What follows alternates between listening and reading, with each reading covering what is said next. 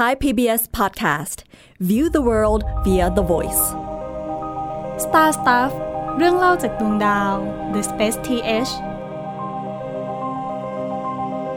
สวัสดีครับ ผมเต้นนัทนนท์ดวงสูงเนินครับ สวัสดีครับ ผมนิกชินพงษ์เล่นพาณิชย์ครับ สวัสดีครับ ผมปั๊บเชยพัฒน์อาชีวระงับโรคครับ ใน 2 ตอนพิเศษที่แล้วนะครับ เราก็ได้คุยกันเรื่องของยุคปฏิวัติวิทยาศาสตร์ ซึ่งเป็นหนึ่งในเหตุการณ์ที่มีความสำคัญมาก ๆ ต่อ องค์ความรู้เนาะไม่ใช่แค่ในเรื่องของดาราศาสตร์ แต่ว่าเป็นสิ่งที่ยังส่งผลมาจนถึงปัจจุบัน รวมครับถึงวิธีการคิดกระบวนการคิดของเรา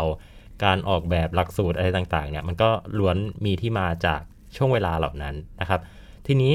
ตอนนี้เนี่ยเราจะมาขยายความเพิ่มเติมกันนิดหนึ่งในเรื่องของปัจจัยที่ทำให้ส่งผลต่อการปฏิวัติทางวิทยาศาสตร์เนาะแล้วก็กระบวนการทางวิทยาศาสตร์เนี่ยมันคืออะไรครับแล้วก็อาจจะย้อนกลับไปนิดหนึ่งว่าช่วงหลังจากที่ ไอแซคนิวตันเนี่ยเกิดขึ้นมาแล้วก็เหมือนกับว่าพลิกโลกพลิกความเข้าใจของมนุษย์เนี่ยมันมีเหตุการณ์อะไรสำคัญอีกที่เกิดขึ้นในตอนนั้น แล้วก็ส่งผลต่อนิวตันครับประเด็นแรกก่อนแล้วกันเนาะผมรู้สึกว่าสุดท้ายอะฮะโครงของการปฏิวัติวิทยาศาสตร์ มันจะวนเวียนอยู่กับเรื่องของ epistemology ฮะหรือว่าความเข้าใจในการตามหาความรู้แล้วกันว่าจริง ๆ แล้วเนี่ยความรู้มันเกิดขึ้นมาได้ยังไงอืมผมรู้สึกว่าสุดท้ายแล้วอะฮะการที่ scientific revolution นะฮะมันเกิดขึ้นมันส่งผลมาจนถึงปัจจุบันนะฮะมันไม่ได้ส่งผลแค่ในเชิงของความรู้ฮะไม่ได้แค่ในเชิงว่าเออเรารู้แล้วว่าโลกไม่ได้เป็นศูนย์กลางของจักรวาล ไม่ได้รู้ว่ามันมีแรงโน้มถ่วงนะ ไม่ได้รู้เรื่องของชีวะอย่างเดียวอะไรอย่างเงี้ยฮะมันส่งผลกับกระบวนการคิดกระบวนการที่ทำให้มันเกิดความรู้ใหม่ ๆ ขึ้นมาด้วยฮะอืมซึ่งอันเนี้ยอาจจะต้องย้อนกลับไปยุคก่อนนิวตันนิดนึงผมรู้สึกว่ามันมี2 สกูลที่สำคัญมากที่เราต้องมาพูดถึงกัน ก็ 2 แนวคิดที่ว่าเนี่ยฮะอย่างแรกมันคือ empiricism อืมอย่างที่ 2 คือ rationalism ครับโอเค อันนี้จริง ๆ ถ้าจะเล่าคือมันยาวมาก แต่ว่าอ่าขอสรุปให้ฟังคร่าวๆแล้วกันเนาะฮะสองสกูลเนี่ยฮะมันเป็นความเชื่อฮะว่าองค์ความรู้มันเกิดขึ้นมาได้ยังไง ถ้าสรุปแบบคร่าวๆอะฮะฟัง empiricism เขาจะเชื่อว่า ความรู้เนี่ยมันเกิดขึ้นมาจากการสังเกต การ มองการทำการทดลองอะไรที่อยู่รอบตัวอะไรประมาณเนี้ยฮะ แต่ว่า rationalism อะฮะเขาจะเชื่อว่าองค์ความรู้เนี่ยมันเกิดขึ้นมาจาก logic ฮะ เอาง่ายๆก็คือประมาณคณิตศาสตร์นั่นแหละฮะอะไรประมาณนี้ ซึ่งโอเคขอเล่าฝั่งของ empiricism ก่อนละกัน ฝั่งเนี้ยฮะมันมี figure ที่สำคัญมากคนหนึ่งคือ Francis Bacon ครับจากตอนที่แล้วที่พี่เติ้ลพูดไปเนาะเรื่อง Galileo Scientific Method อะฮะ คือจริงๆเนี่ยมันอาจจะต้องเล่า ถึงรากฐานแบบรากฐานของรากฐานอีกทีหนึ่งคือเรื่องของฟรานซิสเบคอนฮะเขาสังเกตว่าจริง ๆ แล้วอะงานของประวัติศาสตร์ การศึกษาความรู้จนกระทั่งถึงในยุคของกรีกโรมันนะฮะจริง ๆ มันไม่ได้มีแพทเทิร์นอะไรขนาดนั้น ก็จากที่พูดไว้คร่าวๆ เมื่อตอนที่เราสองตอนที่แล้วแล้วเนาะแต่ว่ามันเป็นแค่การสังเกตการณ์มันเป็นแค่การสังเกตการณ์แล้วก็การเอาการสังเกตการณ์นั้นอะมาสรุปเป็นองค์ความรู้อืมถ้า จะให้ยกตัวอย่างอะฮะก็อย่างเช่น เราสังเกตได้แล้วว่า รอบตัวเราเนี่ยมีมนุษย์ และสุดท้ายเนี่ย สักวันหนึ่งมนุษย์ต้องตายอืมอืมเพราะฉะนั้นเนี่ยฮะเราก็รู้ว่าถ้าเราเดินไปหาคนคนหนึ่งอะฮะเรารู้ว่ายังไงเขาก็ต้องตายแน่ๆอันนั้นเป็นการสรุปองค์ความรู้แบบค่อนข้างเก่ามากอืมๆมันคือการอุปนัยนิรนัยนั่นแหละฮะอืมแต่ว่าคำถามว่าไอ้หลักการแบบเนี้ยฮะมันใช้ได้กับทุกอย่างจริง ๆ หรือเปล่า อย่างเช่น สมมุติว่าเราอยู่ในกรีก อะไรประมาณเนี้ยฮะอ่าอยู่ในประเทศไทยก็ได้ ไม่ไกลตัวครับแล้วเราเห็นนก เราเห็นนกว่าเออนกหลังบ้านเราบินได้นกที่สวนลุมบินได้ นกที่จตุจักรบินได้อะไรอย่างเงี้ยฮะเราจะสามารถแอดซูมได้หรือเปล่าว่านกทุกตัวบินได้ เพราะว่าในประเทศไทยก็ไม่ได้มีนกกระจอกเทศเนาะถ้าไม่นำในสวนสัตว์ไม่ได้มีเพนกวินอะไรประมาณเนี้ยฮะคือสุดท้ายแล้วฮะการที่เราอุปนัยแล้วนิรนัย มันก็ไม่สามารถพิสูจน์ได้สักทีเดียวว่าองค์ความรู้ที่เราจะได้มาฮะมันจะเป็นสากลแค่ไหนจริง ๆ หรือเปล่า เพราะฉะนั้นนะฮะในยุคถัดๆมา ถ้าใครได้ฟังสองตอนที่แล้วก็ที่ผมเรียกว่ายุคที่มันมีอะไรเกิดขึ้นละกันอ่าที่มันเริ่มมีความรู้มันมีอะไร เริ่มเกิดขึ้นมาอีกครั้งหนึ่งอะฮะนอกจากองค์ความรู้ที่มันเกิดขึ้นมัน develop วิธีการด้วยเหมือนกันฮะวิธีการที่ว่าเนี่ยมันก็คือการที่เราจะพยายามดูว่าการตามหาความรู้แบบไหนอะฮะมันเป็นการตามหาที่พอจะเชื่อถือได้อ่าฮะอาจจะไม่ได้ที่สุดซะทีเดียวอะไรเงี้ยฮะเพราะว่า ถ้าเอาแบบคร่าวๆก็คือจนถึงปัจจุบันมันก็ยังไม่ได้เป๊ะอะไรขนาดนั้นอ่าแต่ว่ามันก็เขาก็พยายามหาวิธีที่มันเป็นมาตรฐาน วิธีการที่ถ้าเราทำการทดลองอะไรสักอย่างหนึ่งถ้าเราทำการสังเกต ถ้าเราทำการตามหาความรู้อะไรสักอย่างหนึ่งวิธีการเหล่านี้ฮะมันควรจะเป็นวิธีการที่มันใช่ ซึ่ง figure ที่สำคัญมากของไอเหตุการณ์เนี่ยฮะคือ Francis Baconอืมเวลาเอาไปเล่าให้คนอื่นฟังคนอื่นก็จะถามว่ามีคนชื่อเบคอนอยู่ในโลกจริงๆด้วยเหรอวะอะไรเงี้ยฮะคนเนี้ยฮะเขาได้สร้างวิธีการหนึ่งขึ้นมาฮะชื่อเบคอนเนียนเมธอดครับ ซึ่งไอ้วิธีการเนี้ยฮะมันก็คือการบอกว่าเราจะแค่อุปนัยละนิละนัยไม่ได้เนาะมันต้องมีการควบคุมตัวแปร มีการอ่าเออวิเคราะห์มีการนู่นนี่นั่นอะไรประมาณเนี้ยฮะเป็นขั้นตอนไปหมดเลย ซึ่งสุดท้ายแล้วเนี่ยฮะการตั้งขั้นตอนแบบเนี้ยมาฮะมันเป็นเพื่อการที่จะเซตมาตรฐานของการตามหาความรู้อะไรสักอย่างหนึ่งครับซึ่งวิธีการเนี้ยฮะมันก็ส่งผลกับกาลิเลโอ มันก็ส่งผลกับหลาย ๆ คนว่าเออการตามหาความรู้มันจะแค่หามั่ว ๆ ไม่ได้นะ มันต้องมีขั้นตอนอะไรสักอย่างหนึ่ง แล้วก็ไอ้ขั้นตอนเหล่านี้ฮะมันก็สืบเนื่องมากลายเป็น scientific method จนถึงปัจจุบันครับก็อาจจะตอบคำถามได้ฮะว่าทำไมเราต้องมานั่งจำกันด้วยว่าวิทยาศาสตร์ฮะมันต้องทำยังไงทำไมมันต้องมีการตั้งสมมติฐานทำไมมันต้องมีตัวแปรต้น ตัวแปรตามตัวแปรควบคุมอะไรอย่างเงี้ยครับสุดท้ายแล้วเนี่ยครับมันเกิดขึ้นมาจากเหตุผลในเชิงประวัติศาสตร์แล้วก็เหตุผลในเชิงปรัชญานี่แหละว่า ถ้าเราแค่สังเกตอะไรบางอย่าง เราอาจจะไม่ได้ความรู้ที่มันถูกต้องสัทีเดียวครับอืมเพราะฉะนั้นเราต้องมีการควบคุมอะไรสักอย่างด้วยเหมือนกันอ่าเราถึงจะได้องค์ความรู้ที่ก็จริง ๆ ก็อาจจะไม่ถูกที่สุดแหละ แต่ว่าอย่างน้อยมันก็ใกล้เคียงกับสิ่งที่อาจจะเป็นจริงได้มากขึ้น โอเค นี่คือฝั่งแรกฮะเรื่องของฝั่งที่เราจะเชื่อว่าองค์ความรู้เนี่ยมันเกิดขึ้นจากการสังเกตครับเพราะฉะนั้นฝั่งเนี้ยก็จะเชื่อว่าการสังเกตก็ต้องมีหลักการ ทีนี้ฝั่งที่สองบ้าง rationalism ถ้าใครรู้ภาษาอังกฤษก็จะรู้นะว่าอ่า rational เนี่ยมันก็คือประมาณเรื่องของเหตุผลเรื่องของตรรกะอะไรเงี้ยฮะฝั่งเนี้ยเขาจะเชื่อว่าองค์ความรู้มันเกิดขึ้นจากตรรกะฮะประมาณว่าประสาทสัมผัสเราอาจจะไม่ได้ถูกต้องขนาดนั้นเสมอไป เพราะฉะนั้นองค์ความรู้ที่เรารู้อะฮะมันต้องเกิดขึ้นมาจากกระบวนการคิดของเรา ประมาณว่าเรารู้ว่าสามเหลี่ยมมุมฉาก ถ้าเราเอาด้านที่สั้นกว่าสองด้าน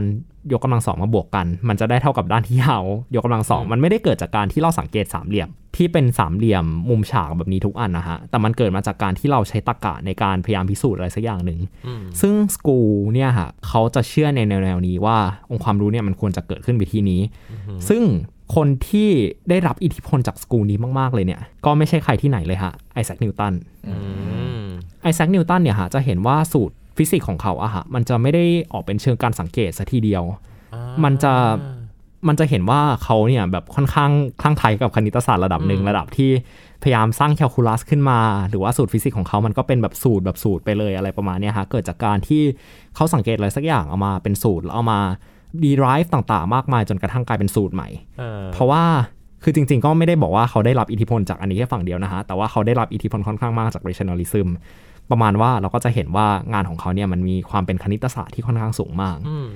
มันจะไม่เหมือนกับแบบพวกคนก่อนหน้าๆอย่างแบบว่าอะอย่างกาลิเลโอเนี่ยพี่รู้สึกว่ากาลิเลโอเวลาเขาอธิบายเขาจะไม่ได้ไม่ได้ลงลึกในเรื่องของแบบสูตรสมการอะไรอย่างเงี้ครัยบเขาจะพยายามอธิบายแนวคิดเชิงการสังเกตมากกว่าครับแต่นิวตันเนี่ยก็คือมาเป็นสูตรมาเป็นสมการใช่แล้วสุดท้ายสูตรเหล่าเนี้ยมันก็เลยทำให้ไอแซคนิวตันน่ะสามารถที่จะอธิบายสิ่งที่มันอยู่ เรียกได้ว่านอกเหนือจากขอบเขตการรับรู้ของเขาในตอนนั้นได้วยครับ ซ้ำไม่ว่าจะเป็นแบบอ๋อถ้ามันเกิดแรงโน้มถ่วงขึ้นบนโลกดังนั้นแปลว่าดวงจันทร์ก็ต้องมีแรงโน้มถ่วง เอาลูกบอลไปปาบนดวงจันทร์จะเป็นยังไง คือมันจะเป็นในเชิงแบบในเชิงการใช้คมันณิเหตมือนศาสตร์ในการต่ออธิบาย สามารถเอามาต่อยอดได้เรื่อยๆ ใช่ไหมใช่ใช่วลมันเป็นสมการ simulate แบบได้นี้อะ ซึ่งสุดท้ายแล้วอะฮะมันก็จะเกิดจากการว a ลิเดตจากการสังเกตต่อจากนั้นอยู่ดีแหละอ่ามัมันก็คือต้องเอามาผสมกันอะไรประมาณเนี้ยฮะในชีวิตจริง อย่างเช่นไอน์สไตน์ก็ตามอืมที่ เขาทำสูตรขึ้นมาแล้วสุดท้ายการพิสูจน์ก็เกิดจากสุริยุปราคาอะไรอย่างนี้ครับอืมประมาณนี้หอฮะว่าการถ่ายภาพหลุมดำที่รู้อยู่แล้วล่ะว่าหน้าตามันจะออกมาเป็นประมาณนี้ แต่ว่าพอเราสังเกตได้จริง ๆ เรามีเครื่องไม้เครื่องมือที่จะสามารถไปทำการสำรวจมันได้จริง ๆ เราก็เอาข้อมูลมายืนยันทฤษฎีของเรา ใช่ฮะคนหนึ่งที่ผมอยากเล่าเกี่ยวกับ rationalism มาหาแบบคร่าวๆแล้วกัน คือเรเน่เดกา r ครับอ่าคนนี้สำคัญผมรู้สึกว่า หลายคนอาจจะเคยได้ยินชื่อเรเน่เดกา r จากคำคมของเขามากกว่าอืมคำคมอีกละคำว่า cogito ergo sum ครับมั I น think therefore I am ใช่อืมคือ I think therefore I am ฮะ มันเกิดขึ้นมาจากแนวคิดของเดกา r ที่เขาตั้งคำถามขึ้นมาว่า จริง ๆ แล้วอะฮะ การรับรู้ของเราอะฮะ มันมีอยู่จริงไหมอะไรประมาณเนี้ยฮะ การที่เราสังเกตสิ่งสิ่งหนึ่งได้ฮะ ผู้ชมลองจินตนาการดูนะฮะ เราจะรู้ได้ยังไงว่าของรอบบ้านเรามีอยู่จริง เราจะรู้ได้ยังไงว่าท้องฟ้าเป็นสีนี้จริง ๆ เราจะรู้ได้ยังไงว่าผมพูดอยู่จริง ๆ ไม่ใช่ว่าแบบคือหูฟังผิดอะไรประคือมาณตอนเนี้ยนั้นเหมือนเขาเปรียบเทียบว่าถ้ามีปีศาจใช่ไหมใช่เออครับ มีปีศาจอยู่ตนหนึ่งแล้วถ้าปีศาจตัวนั้นเนี่ยสร้างโลกทุกอย่างที่เขาแบบที่เรารับรู้อยู่อย่างเงี้ยขึ้นมา แล้วเราจะรู้ได้ไงว่าสิ่งนั้นคือสิ่งจริง แต่ไม่ใช่สิ่งที่ปีศาจสร้างแล้วหลอกเราครับอืมก็นั่นแหละฮะมันก็เป็นเหตุผลฮะคือคำถามมันก็ลึกลงไปอีกว่าเออเรามีอยู่จริงไหมตัวตนของเรามีอยู่จริงไหมหรือจริงๆใช่เราแค่คิดได้อะไรประมาณนี้ฮะแต่สุดท้ายอะมันจะไปจบที่เขาบอกว่ายังไงเขาก็ต้องคิดแน่ ๆ อะไรประมาณเนี้ยฮะออเพราะว่าถ้าเขาไม่คิดแบบมันมันก็จบอยู่แค่ตรงนั้นนะฮะเออเขาก็เลยเหมือนเป็น principle แรกของเขาละกันว่า พอเขาคิดเขาถึงมีอยู่ เขาอาจจะไม่ได้มีตัวตนจริง ๆ ก็ได้ปีศาจอาจจะหลอกหลอกลวงเขามากๆอะไรประมาณเนี้ยฮะแบบเขาแค่คิดได้ แต่ว่าเออร่างกายของเขาสิ่งของรอบข้างเขาอาจจะไม่มีจริงก็ได้ แต่เขามั่นใจอย่างหนึ่งว่าเขาคิดอยู่ มันก็เลยเกิดเป็นคำว่า I think therefore I am เพราะฉันกำลังคิดฉันถึงมีอยู่ นี่คือเรื่องของเดกาดแค่ฟังมานิดเดียวอะฮะผมว่าคุณผู้ฟังก็อาจจะพอเข้าใจได้แหละว่าทำไมเขาถึงแบบเชื่อในเรื่องของเหตุผลมากๆ ว่าเพราะขณะที่เขาอาจจะถูก ปีศาจหลอกก็ได้ว่าสิ่งรอบตัวของเขามันเป็นแค่สิ่งหลอกลวงอะไรประมาณนี้ฮะ แต่ว่าสุดท้ายเราเขาเชื่อว่าเขาคิดอยู่ เพราะฉะนั้นองค์ความรู้มันก็น่าจะเกิดขึ้นมาได้จากการคิด พี่ว่าวิธีการคิดแบบนี้มันชัดเจนมากเลยเนาะว่ามันคือสิ่งที่ทำให้นิวตันค้นพบกฎของจักรวาลน่ะเพราะว่ามันเป็นการคิดที่เราต้องถอดทุกอย่างที่มันเป็นตัวตนของเราออกไป จนมันแบบจนมันไม่เหลืออะไรเลยอะจนมันเหลือแค่แบบแก่นของสิ่งนั้นจริง ๆ อย่างเช่น นิวตันอาจจะอธิบายเรื่องของว่า ถ้าวัตถุมันอยู่ในจักรวาลเดียวๆ ไม่มีปัจจัยอื่นเลย มันจะมีหน้าตาเป็นยังไง มันจะมีอยู่จริงๆไหม ในขณะเดียวกันเดกาดก็จะบอกว่า แล้วถ้าเป็นตัวตนของเราบ้างล่ะ ถ้าเราถอดทุกอย่างออกไป เราจะรู้ได้ไงว่าเรามีตัวตนจริง ๆ อยู่ แล้วเราค่อยอธิบายเซลฟ์หรือว่าตัวตนของเราขึ้นมาจากโครงสร้างพวกนี้ที่เราพอที่จะอนุมานได้ว่า มันมีอยู่เพราะอะไรอีกทีหนึ่ง เราเรียกได้ว่ามันเป็นการแบบคิดนอกกรอบอย่างแท้จริงอืมอืมอะไรอย่างเงี้ยฮะแบบมันก็เลยเป็นต้นกำเนิดของสิ่งที่เรียกว่าการทดลองทางความคิดอะไรเงี้ยในในอ่ายุยุคต่อๆมาด้วยครับก็อย่างที่ผมบอกอะฮะว่าสุดท้ายแล้วอะการปฏิวัติวิทยาศาสตร์มันไม่ใช่แค่เรื่องของความรู้ มันเป็นเรื่องของวิธีการคิดด้วยเออหลังจากประเด็นนี้ ผมรู้สึกว่าสุดท้ายแล้วอะอย่างที่เราบอกไปเนาะว่าไอสิ่งที่สองคนนี้คิดมาไอสิ่งที่ School of Thought เนี่ยฮะมันก็ยังไม่ได้สิ้นสุดอยู่แค่นั้นฮะ มันก็เกิดการพัฒนาขึ้นเรื่อยๆ วิธีการของเบคอนเนี่ยมันก็ถูกพัฒนาต่อมาเรื่อยๆ จนเป็น scientific method หรือว่า rationalization มันก็ถูกพัฒนาขึ้นมาเรื่อยๆ จนถึงในปัจจุบันนะฮะมันก็ยังไม่ได้มีวิธีการที่ดีที่สุด เพราะว่าเราต้องอย่ามองว่าปรัชญาหรือวิทยาศาสตร์มันเป็นศาสนาฮะเออคือเวลาที่เราพูดถึงศาสนาฮะเราจะรู้สึกว่ามันมี absolute truth อะไรสักอย่างหนึ่งเนาะเพราะว่าเราจะมีอาจจะเป็นคนคนหนึ่งหรือเป็น พระเจ้าหหนัรืงสืออเป็นอะไรเล่มหนึ่งหนังสือเล่มหนึ่งที่จะบอกว่ากฎของอันนี้มันเป็นยังไง แต่ว่าวิทยาศาสตร์อะฮะสุดท้ายแล้วมันไม่ใช่องค์ความรู้ตรงนั้นครับมันคือมันคือกระบวนการคิดเออที่มันต้องถูกพัฒนาต่อไปเรื่อยๆอะฮะสุดท้ายแล้วมันจะมันจะไม่คงที่ค่ะมันจะเปลี่ยนแปลงไปเรื่อย ๆ ตั้งแต่ในอดีตอะฮะจนถึงปัจจุบันผมก็เชื่อได้ว่าในอนาคตอะฮะมันจะต้องมีกระบวนการที่มันมันถูกพัฒนากว่านี้เกิดขึ้นมา ใช่ ซึ่งที่จริงอันนี้เราว่ามันคือ เสน่ห์ของวิทยาศาสตร์นะครับคือมันสามารถเปลี่ยนแปลงได้เลยๆอัปเดตตลอดเวลา ใช่ จากอดีตเราเคยเชื่ออย่างหนึ่ง ปัจจุบันอีกแบบนะคนอีกแบบไม่แน่ว่าอย่างทฤษฎีเรื่องอวกาศปัจจุบันมันก็อาจจะมีอะไรที่ล้ำกว่านี้มาก็ได้ครับอะไรเงี้ยซึ่งจริง ๆ บางอย่างแม้แต่นิวตันเองอะฮะที่เราจะรู้สึกว่าเออเขาเป็นคนที่เจ๋งมากเลยบางอย่างเขาก็ผิดนะฮะอย่างเช่นใช่ทฤษฎีของเขาเกี่ยวกับแสงอะไรประมาณเนี้ยหลังจากนั้นมันมียุคของแม็กซ์เวลล์ยุคหลังๆ อะไรอย่างเงี้ยฮะที่เขาก็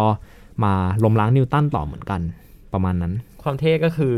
ถ้าเรารู้ว่ามันผิดเราจะไม่ไปลบมันแบบโยนหนังสือเล่มนั้นปาทิ้งออกจากห้องหรือเอาไปเผาอะไรอย่างนี้เลยเนาะครับแต่เราจะพยายามอธิบายว่าที่มันผิดเพราะอะไร แล้วด้วยปัจจัยอะไรในยุคนั้นที่ทำให้หนังสือเล่มนี้มันผิด หรือว่ามันมีชุดความคิดแบบนี้ออกมาอือหืออืมเนี่ยคือความเท่มากเลยของวิทยาศาสตร์ว่า สุดท้ายแล้วมันไม่ใช่การแบบพยายามหาว่าสิ่งที่ถูกต้องที่สุดคืออะไร แต่มันคือการพยายามเข้าใจ มนุษย์เข้าใจวิธีการคิดเข้าใจประวัติศาสตร์ เพื่อที่จะประกอบสร้างความจริงที่เราน่าจะอธิบายมันออกมาได้อย่างสมบูรณ์แบบที่สุด ใช่ และที่สำคัญคืออย่างที่ว่ามันคือมันเป็นสากล ไม่ว่าใครก็ตามอะไรเงี้ยก็สามารถพิสูจน์เรื่องนี้ได้ มันเลยทำให้แบบมันกลายเป็นแบบกระบวนการของความคิดที่เป็นจุดแข็งของมนุษยชาติเลยครับเรียกได้ว่าถ้าเกิดว่าไม่มีวิทยาศาสตร์เนี่ยเราก็มาไม่ได้ไกลถึงขนาดนี้ฮะเราก็คงไม่มีไฟฟ้าไม่มีโทรศัพท์ใช้อะไรกันถึงทุกวันนี้เลยฮะผมว่ามันก็อาจจะประมาณว่า ทำไมผีถึงไม่เป็นวิทยาศาสตร์อะไรประมาณเนี้ยฮะอ่ามัมันอืมมันก็เกิดมาจากที่พี่นิกพูดแหละฮะว่าวิทยาศาสตร์มันต้องเป็นสากลมันต้องสามารถเข้าถึงได้ด้วยทุกคนนะฮะถ้าใช่ทดลองในปัจจัยแบบเนี้ยฮะมันอีกฝากหนึ่งของโลกก็ต้องเหมือนกัน ใช่ อยากเสริมต่อนิดนึงนะฮะเรื่องคำถามในอดีต อย่างยุคของเดกาดใช่ไหมที่มันจะมีคำถามว่าเราเกิดมาทำไมไอ้คำถามว่าเราเกิดมาทำไมจักรวาลเป็นมาได้ยังไงอืมอันนี้แหละ เชื่อไหมฟังดูเผินๆเออมันคำถามที่ปรัชญามากเลยนะเว้ยแต่ว่า เอ้ยมันกลายเป็นคำถามทางดาราศาสตร์ปัจจุบันฮะถ้าไม่มีคำถามเหล่านั้น เราจะไม่มีทฤษฎีบิ๊กแบงเกิดครับขึ้นมา เราจะไม่มีการวิวัฒนาการของดาวฤกษ์วิทยาดาวเคราะห์อะไรเกิดขึ้นมา ทุกวันนี้นะครับวงการดาราศาสตร์ยังคงถามคำถามเดิมเสมอมา เราเกิดมาได้ยังไง จักรวาลวิวัฒนาการกลายเป็นแบบที่เราอยู่ในปัจจุบันได้อย่างไร มีใครคนอื่น อยู่ข้างนอกนั้นหรือเปล่า มีอารยธรรมอื่นหรือไม่อืมครับมันเป็นคำถามที่ปรัชญามากๆอะครับเฮ้ยแต่ว่า มันยังปัจจุบันเรายังถามคำถามนี้อยู่เรื่อยๆเลยอะอืมครับซึ่งเนี่ยคือความทรงพลังของมันอืมถ้าเกิดว่าเราไม่เริ่มถามว่า เออเรามาได้ยังไง เรามีความเป็นมาได้ยังไง เราก็คงไม่มีกล้องเจมส์เว็บครับถูกไหมฮะเพราะเนี่ยเราพยายามไขคำตอบที่มันมีมาเป็นพันๆปีอะฮะซึ่งสิ่งเหล่านี้นะฮะจะเกิดไม่ได้เลยนะ ถ้าขาดสิ่งที่เราเรียกว่าความสงสัยไปครับซึ่งอันเนี้ยก็เป็นอ่าต้นกำเนิดของทุกสิ่งทุกอย่างเลยจากปรัชญา ก็ยังพูดได้อีกเนาะเรื่องใช่ skepticism ฮะ scientific skepticism ใช่ครับ มันก็เหมือนย้อนกลับไปที่จุดเริ่มต้นเลยอะฮะวนว่าไปสุดท้ายแล้วอะถ้าไปฟังตอนแรกอะฮะเราก็ตั้งคำถามว่านักปรัชญากี่ก็ถามว่าอะไรคือสิ่งที่เล็กที่สุดอะไรคือสิ่งที่ใหญ่ที่สุดอะไรประมาณเนี้ยมันก็คือสิ่งที่แบบนักวิทยาศาสตร์เดี๋ยวนี้เขาก็ยังตามหาคำตอบกันอยู่อะฮะครับแล้วก็อย่างที่เราบอกอะฮะว่ามันไม่ได้คงที่อะเมื่อก่อนเราก็เชื่อว่าอะตอมเล็กที่สุดแล้วอะไรเงี้ยฮะจนเรา เจอแบบควาร์กเจอแบบอะไรลงไปเรื่อยๆ จนถึงตอนนี้เขาก็ยังทะเลาะกันอยู่เลยว่า string theory มีจริงหรือเปล่าอะไรประมาณนี้ ผมรู้สึกว่ามันก็กลายเป็นเสน่ห์ของวิทยาศาสตร์ครับไป ก็คือเหมือนตอนนี้เรามาตกผลึกกันเนาะว่า scientific revolution มันเกิดขึ้นมาได้ยังไงสำคัญยังไงในเชิงของกลไกอะไรประมาณเนี้ยฮะทีนี้ scientific revolution มันส่งผลกับอะไรต่อไปบ้าง หลังจากนิวตันมันมียุคของวิทยาศาสตร์ต่ออีกฮะ มันมีอย่างยุค electromagnetism ที่มี James Maxwell หลังจากนั้นก็มี ยุคแบบไอน์สไตน์ relativity มียุคของ quantum physics Niels Bohr อะไรประมาณเนี้ยฮะอันนี้มันเป็นฝั่งที่เป็นแบบเพียววิทยาศาสตร์ แบบวิทยาศาสตร์จ๋าๆเลยอะไรประมาณเนี้ยฮะที่เขาก็จะมีการค้นหาความจริงของธรรค้มนหาชาควาติมจริงของธรรมชาติพยายามอธิบายปรากฏการณ์รอบตัวโดยกระบวนการทางวิทยาศาสตร์ ทางคณิตศาสตร์อะไรก็ว่าไปใช่ไหมครับแต่ว่าไอ้สิ่งเหล่านี้มันไม่ได้เปลี่ยนแปลงชีวิตเราโดยตรง เช่น รู้เรื่องแรงโน้มถ่วงแล้วไงต่อฮะถูกไหมฮะมันยังไม่ไม่มีอะไรต่อยอดไปได้ครับนะฮะ ทีนี้เรื่องประเด็นกลไกการเกิดขึ้นของวิทยาศาสตร์ เรื่องที่เราบอกอะฮะมีเรื่อง rationalism เรื่อง empiricism มันก็พัฒนาต่อเหมือนกันนะฮะแม้แต่ในศตวรรษที่ 20 ก็ยังมีนักวิทยาศาสตร์อย่าง ไม่ใช่นักวิทยาศาสตร์จ๋าแต่เป็นแบบนักปรัชญาวิทยาศาสตร์อย่าง Karl Popper หรือว่า Bertrand Russell เขาก็พยายามหาพยายามทำความเข้าใจพยายามอัปเดต วิธีการคิดวิธีการที่เราจะตามหาความจริงเหมือนกันฮะ แล้วก็เรื่องของ scientific revolution นะฮะมันส่งผลต่อในเชิงสังคมด้วยเหมือนกัน การที่มนุษย์เริ่มตั้งคำถามกับปรัชญา มันเราได้พูดกันไปในตอนที่พูดถึงเรื่องโคเปนิคัสแล้วเนาะว่ามันทำให้มันทำให้มนุษย์ตั้งคำถามกับตัวเอง ทำให้มนุษย์เริ่มตั้งข้อสงสัยกับคุณค่าของตัวเองมากกว่าแค่เราจะยึดโยงกับคุณค่าทางศาสนาฮะเรื่องของวิทยาศาสตร์อะฮะมันทำให้เราไม่ได้มองโลกว่าแค่เป็นโลก แล้วก็ จักรวาลว่าเป็นแค่โดมที่ครอบท้องฟ้าเราเป็นสวงสวรรค์อีกต่อไปแล้ว มันทำให้เรารู้ว่ามันมีอะไรนอกจากนั้น ซึ่งอย่างแรกเลยเนี่ยมันส่งผลกระทบกับเรื่องของ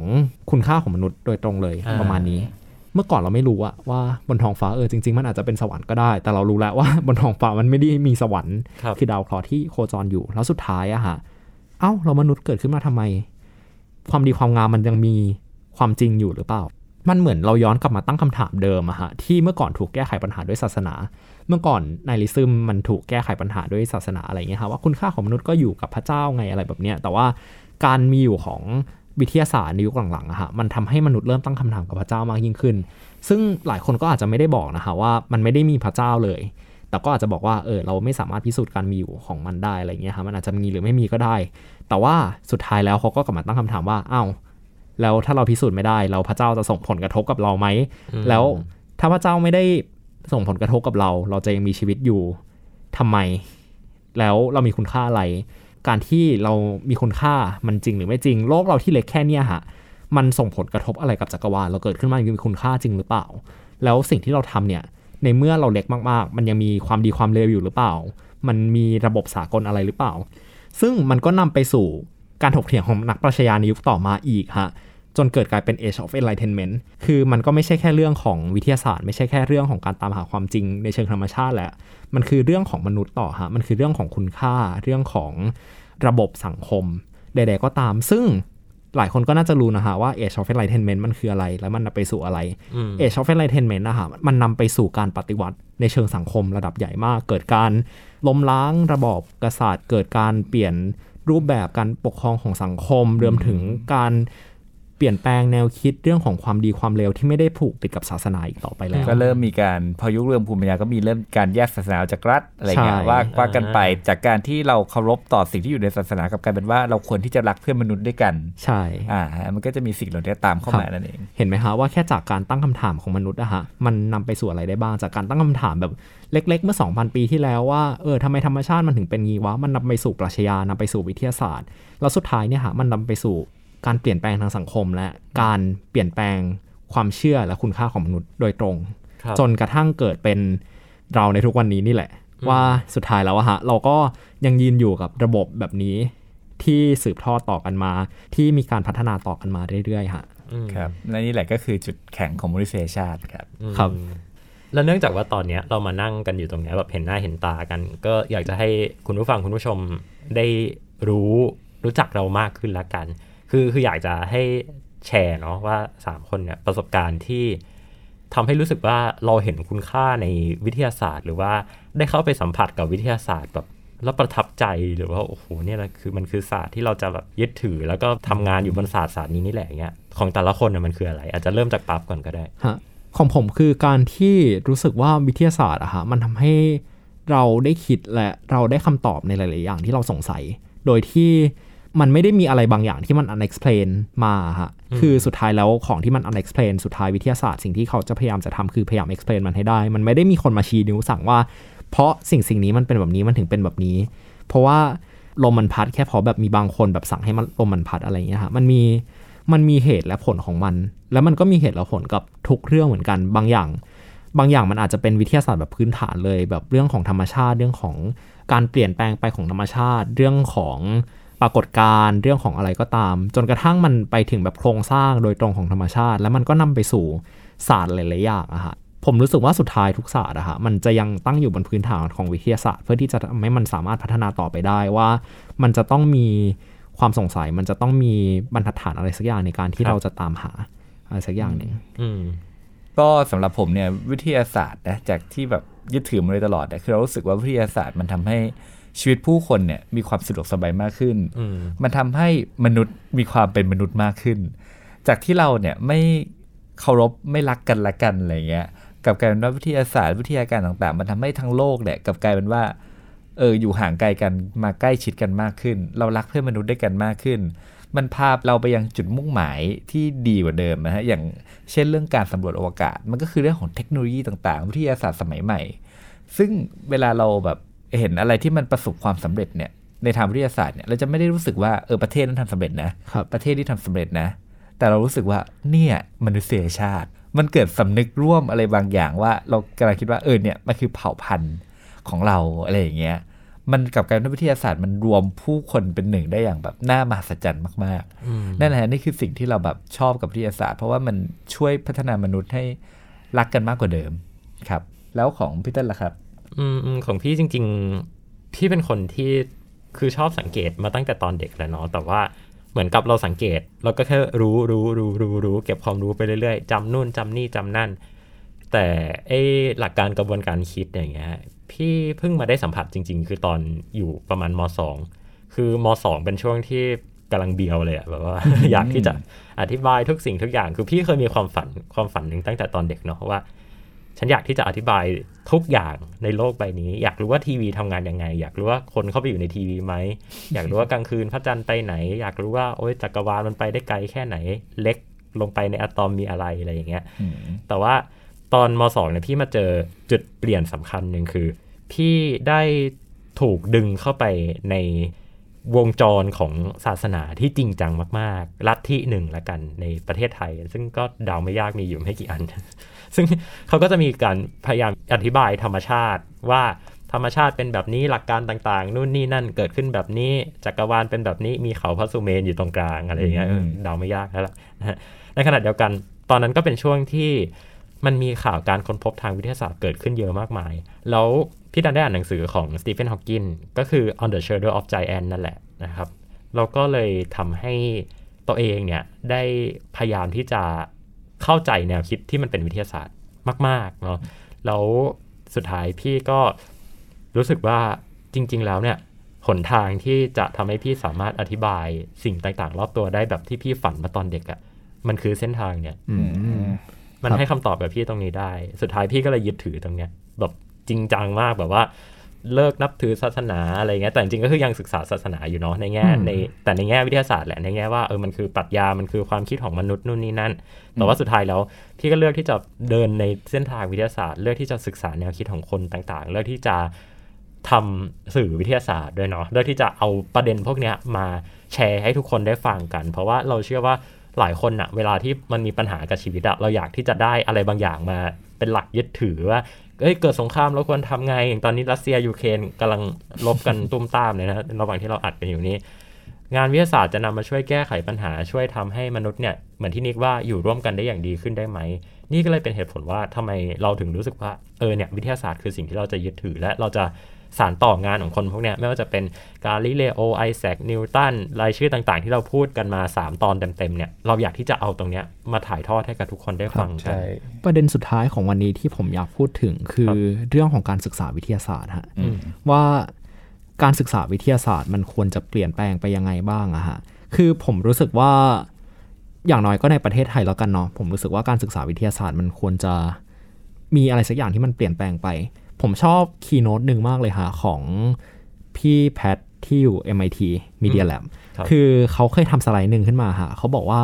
การศึกษาวิทยาศาสตร์ในไทยอะฮะมันไม่ใช่การศึกษาวิทยาศาสตร์จริงๆฮะมันคือขี้ของวิทยาศาสตร์อืมคือจากที่ฟังกันมา 3 ตอนแบบยาวๆมากๆแล้วอะฮะเราเห็นเนาะว่าการที่เราได้รับรู้ความรู้อะไรสักอย่างหนึ่งอะฮะมันเกิดจากการที่เราสังเกตหรือการที่เราคิด จนเกิดขึ้นมาเป็นองค์ความรู้เซตหนึ่ง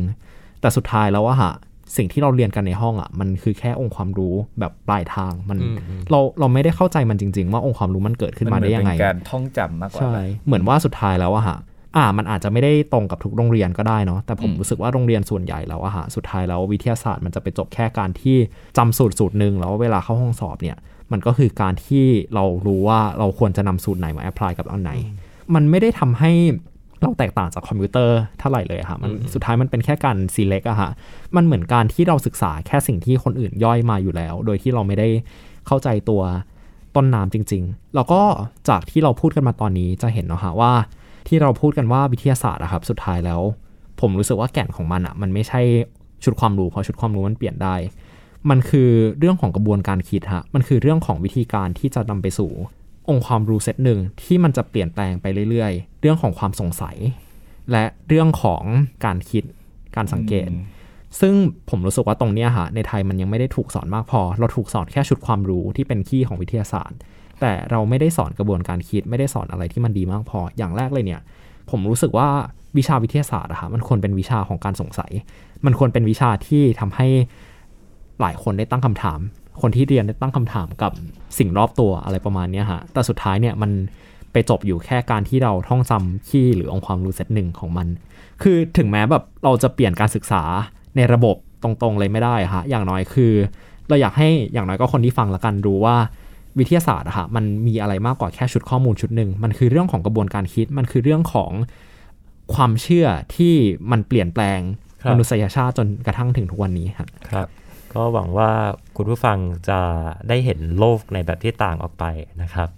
ตอนนี้ก็น่าจะลากันไปแล้วครับ 3 ตอนเต็มๆเลย คิดว่าอยากให้ลองฟังซ้ำๆก็ได้เนาะแล้วก็ลองดูว่าเราคิดอะไรได้ครับแล้วก็สามารถแชร์กับพวกเราได้แล้วเช่ก็นกันไม่ต้องเชื่อเราทั้งหมดก็ได้นะฮะใช่ก็ไปครับอ่านใช่เพิ่มครับคือจริง ๆ ที่เราเล่ามาแบบมันเป็นเหมือนไม่ต้ยองอดเชื่อภูเขาก็ได้น้ำแข็งเลยมากๆอะจริง ๆ มันมีแบบเรื่องราวภายในอีกเยอะมาก ๆ มีแบบตัวละครอีก ไม่รู้กี่ร้อยกี่พันตัวที่เราไม่ได้พูดถึงอะไรประมาณเนี้ยฮะครับครับ ผมเต้นนัทนนท์ดวงสูงเนินครับ ผมนิกชินพงษ์เลี่ยมพาณิชย์ครับ ผมปั๊บชัยพัฒน์อาชีวระงับโรคครับ ลาคุณผู้ฟังทุกคนไปก่อนนะครับ ตอนนี้ 3 ตอนหวังว่าจะสนุกแล้วก็ได้สิ่งดีๆ กลับไปนะครับ สวัสดีครับ สวัสดีครับ สวัสดีครับ Star Stuff เรื่องเล่าจากดวงดาว The Space TH